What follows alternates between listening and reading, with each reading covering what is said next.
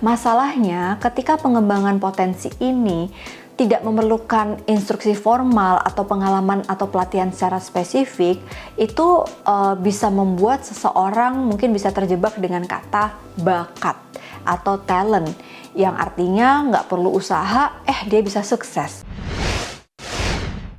Belum lama ini banyak yang memposting tentang story mereka dalam hidup milestone terkait dengan pencapaian di setiap fase usia tertentu. Umur 21 ini, umur 22 itu, umur 32 ini. Sampai akhirnya ada satu postingan yang cukup uh, viral di kalangan teman-teman yang sekarang menggunakan Twitter ya. Aku dengar sosok public figure yang nggak nyangka dia memposting tentang goalsnya. Sebenarnya nggak ada yang salah, which is goals dalam hidup itu penting untuk kita miliki. Permasalahannya goals yang dimiliki adalah sesuatu yang bersifat materi, alias uang yang ingin dicapai di usia tertentu dan jumlah uangnya itu fantastis. Nah, teman-teman Alisa Channel mungkin juga salah satu yang membaca atau melihat postingan tersebut dan apa yang kamu rasakan. Assalamualaikum teman-teman semuanya, apa kabar? Di episode kali ini aku akan ngebahas tentang bagaimana mungkin sekarang ini media sosial membuat kita jadi sulit menemukan potensi diri dan seperti apa yang di posting di beberapa uh, postingan Instagram APDC Indonesia maupun analisa Widyaningrum Instagram aku, kita pengen banget empower teman-teman untuk bisa menemukan kualitas terbaik dirimu atau potensi terbaik yang kamu bisa tunjukkan pada dunia ini. Mengenali potensi diri merupakan hal yang penting di era sekarang. Nah, apalagi medsos ya kan?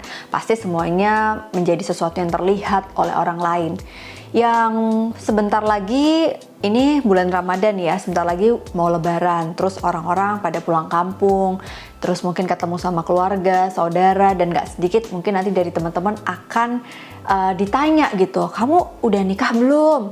Kamu kerja di mana? Eh, tabunganmu udah berapa? Enggak sih.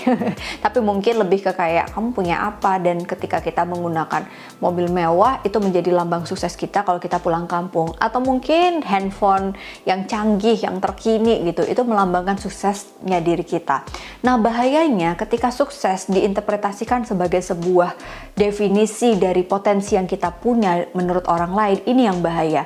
Oke kita bahas dulu satu persatu. Apa sih pengertian definisi dari potensi diri itu sendiri Menurut David Hyundai dalam artikel ilmiahnya yang diterbitkan di tahun 2020, potensi diri merupakan kualitas terpendam seseorang yang dapat diwujudkan dan dikembangkan melalui berbagai pengalaman yang akan mengarahkan individu pada keberhasilan dan pencapaian hidupnya. Nah, selama ini banyak orang yang memiliki pemahaman bahwa potensi diri itu bersifat mutlak atau bawaan lahir. Padahal sebenarnya ini belum tentu 100% valid atau tepat. Jadi, untuk memahami potensi diri kita, ada beberapa hal yang bisa kita lakukan nih teman-teman. Konsep pertama adalah facilitating condition atau kondisi yang memfasilitasi. Gampangnya gini nih. Potensi itu kan sebenarnya terpendam. Ada cara-cara kita untuk mewujudkan potensi itu. Dengan facilitating condition ini atau fasilitas uh, kondisi yang memfasilitasi, kita tuh bisa menggali potensi kita dengan pengalaman yang tidak terlalu banyak atau usaha yang minimal, tapi kita bisa uh, sukses di satu bidang. Contoh misalnya nih, kemampuan literasi sejak usia dini, kepekaan terhadap musik, penalaran logis uh, yang dimiliki oleh seseorang itu dapat dikembangkan melalui facilitating condition ini.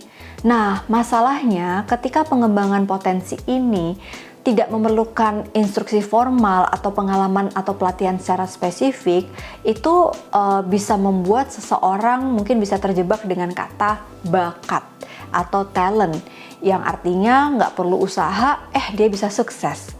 Tapi ada juga loh potensi yang diwujudkan melalui enabling condition atau kondisi yang memungkinkan.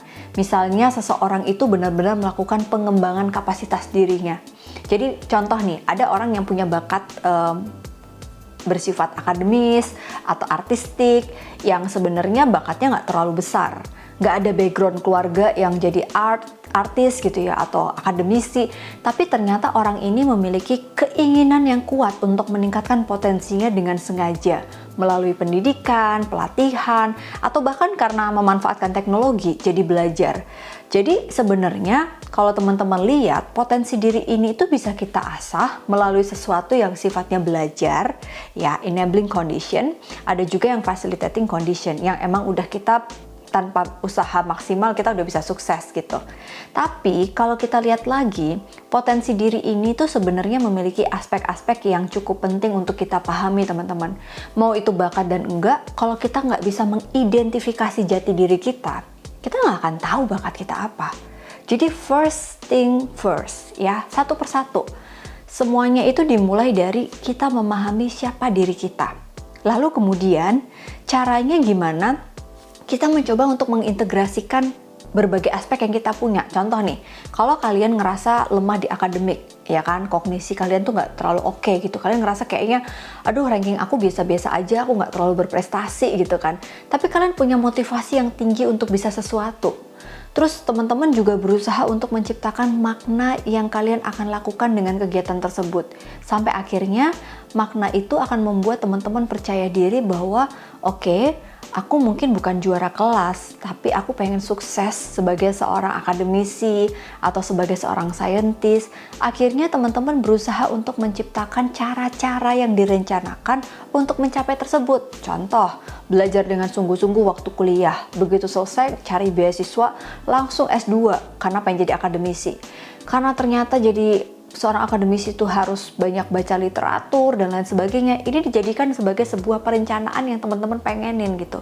Atau pengen jadi artis gitu ya artis yang di dunia seni gitu artistik gitu. Nggak punya bakat melukis tapi ternyata teman-teman berusaha untuk menyusun rencana karena ternyata menjadi seorang artis atau pecinta seni ini adalah makna yang terpendam di dalam diri kalian.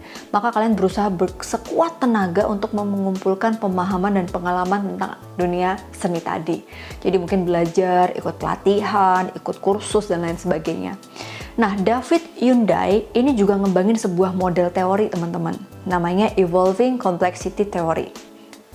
Di teori ini dijelaskan bahwa potensi diri kita itu menekankan pada keunggulan kita sebagai manusia yang didapatkan dari dua interaksi. Interaksi itu berupa interaksi secara internal, misalnya nih, cara kita mengadaptasi bagaimana kita memahami diri kita lalu kita memaksimalkan lagi potensi yang kita punya. Tapi ada juga yang dipengaruhi oleh faktor eksternal atau lingkungan yang membuat kita bisa mengembangkan diri atau enggak. Jadi kalau kita sekarang tuh punya semangat untuk bisa mengembangkan diri, tapi kalau terjebak di dalam lingkungan yang tidak bisa memberikan peluang-peluang atau tantangan buat kalian itu bisa melakukan sesuatu, itu akan menghambat potensi diri kalian. So, apa yang mau aku sampaikan di episode kali ini? Eksternal dan internal faktor adalah dua hal yang bisa kita upayakan. Mungkin manifestasinya itu bisa diperoleh melalui proses kita membentuk diri kita dengan lebih baik. Yang dibutuhkan adalah pembentukan identitas yang kuat. Terus teman-teman berusaha beradaptasi. Karena kita nggak bisa ngubah lingkungan kita gitu. Yang bisa adalah kita mengubah cara tubuh kita, cara diri kita beradaptasi dengan lingkungan tersebut social cultural uh, factor ini adalah sumber daya yang mungkin bisa membuat faktor-faktor internal atau kemauan diri kita juga jadi lebih baik gitu kan. Maka pilihlah lingkungan yang memang bisa membentuk uh, support uh, sistem kalian sehingga bakat yang kalian punya itu bisa muncul. Jadi nih, apa sih kesimpulannya? Aku pengen teman-teman memulai dengan menemukan minat dan minat ini harus diarahkan dengan tujuan yang kalian buat. Minat dan tujuan adalah dua hal yang bisa menjadi salah satu identitas diri kalian. Yang kedua adalah pelajari secara maksimal minat yang kalian suka. Pelajari ini belum tentu harus langsung bisa ya teman-teman. Karena prosesnya akan ada sebuah kondisi di mana kalian akan bertransisi gitu. Kemudian contohnya nih ya, ada seorang anak yang sebut saja dia Bella Bella ini punya bakat di bidang musik. Dia menemukannya pada saat dia masih kecil. Terus dia menumbuhkan minat musiknya itu dengan mempelajari musik sejak dia kecil sampai dia dewasa. Dan ternyata pada saat dia mempelajarinya, kemudian dia emang beneran jadi musisi di usia dewasanya. Dan belum tentu sukses. Kenapa? Karena ada banyak ribuan musisi yang ada di dunia ini. Cara dia atau cara Bella tadi untuk mengeksplor lagi bagaimana dia bermain musik, bagaimana dia mengekspresikannya, mungkin dia ikut kompetisi-kompetisi itu akan membuat dia menjadi seorang advance um, atau apa ya ahli gitu ya dia bisa di level advance untuk mampu menjadi seorang musisi yang hebat nah teman-teman semuanya mungkin sekarang saatnya kita berkontemplasi lagi nih sebelum lebaran nanti. Untuk itu, temukan lagi apa yang menjadi tujuan hidup kamu, repurpose terus. Kalau emang kita lagi galau, boleh tanyakan lagi. Minat dan tujuan adalah dua hal yang menjadi faktor kendali yang bisa kita upayakan. Hasilnya bukan kendali kita. Selamat menemukan potensi diri kamu dan menemukan lagi diri kamu sehingga apa yang orang lain katakan, yang mereka berikan terhadap ekspektasi dengan pertanyaan-pertanyaan yang kita anggap basa-basi itu tidak akan mengganggu proses kita bertumbuh apalagi sampai berhenti. Terima kasih sudah nonton channel ini dan kalau kamu suka sama konten ini atau kamu lagi berproses dengan mencari potensi diri kamu, bisa banget komen di bawah atau mungkin kamu bisa juga tengok-tengok Instagramnya APDC, Analisa Personality Development Center, karena di sana akan ada konseling bersama psikolog yang akan membantu kamu mungkin untuk menemukan potensi diri. Di situ juga ada konten-konten positif lainnya, ada video, ada uh, microblog yang kamu bisa baca ulang setiap hari. Thank you banget udah nonton Alisa Channel dan Thank you yang udah tag-tag di analisa.wideningroom juga. Sampai ketemu di episode berikutnya. Assalamualaikum.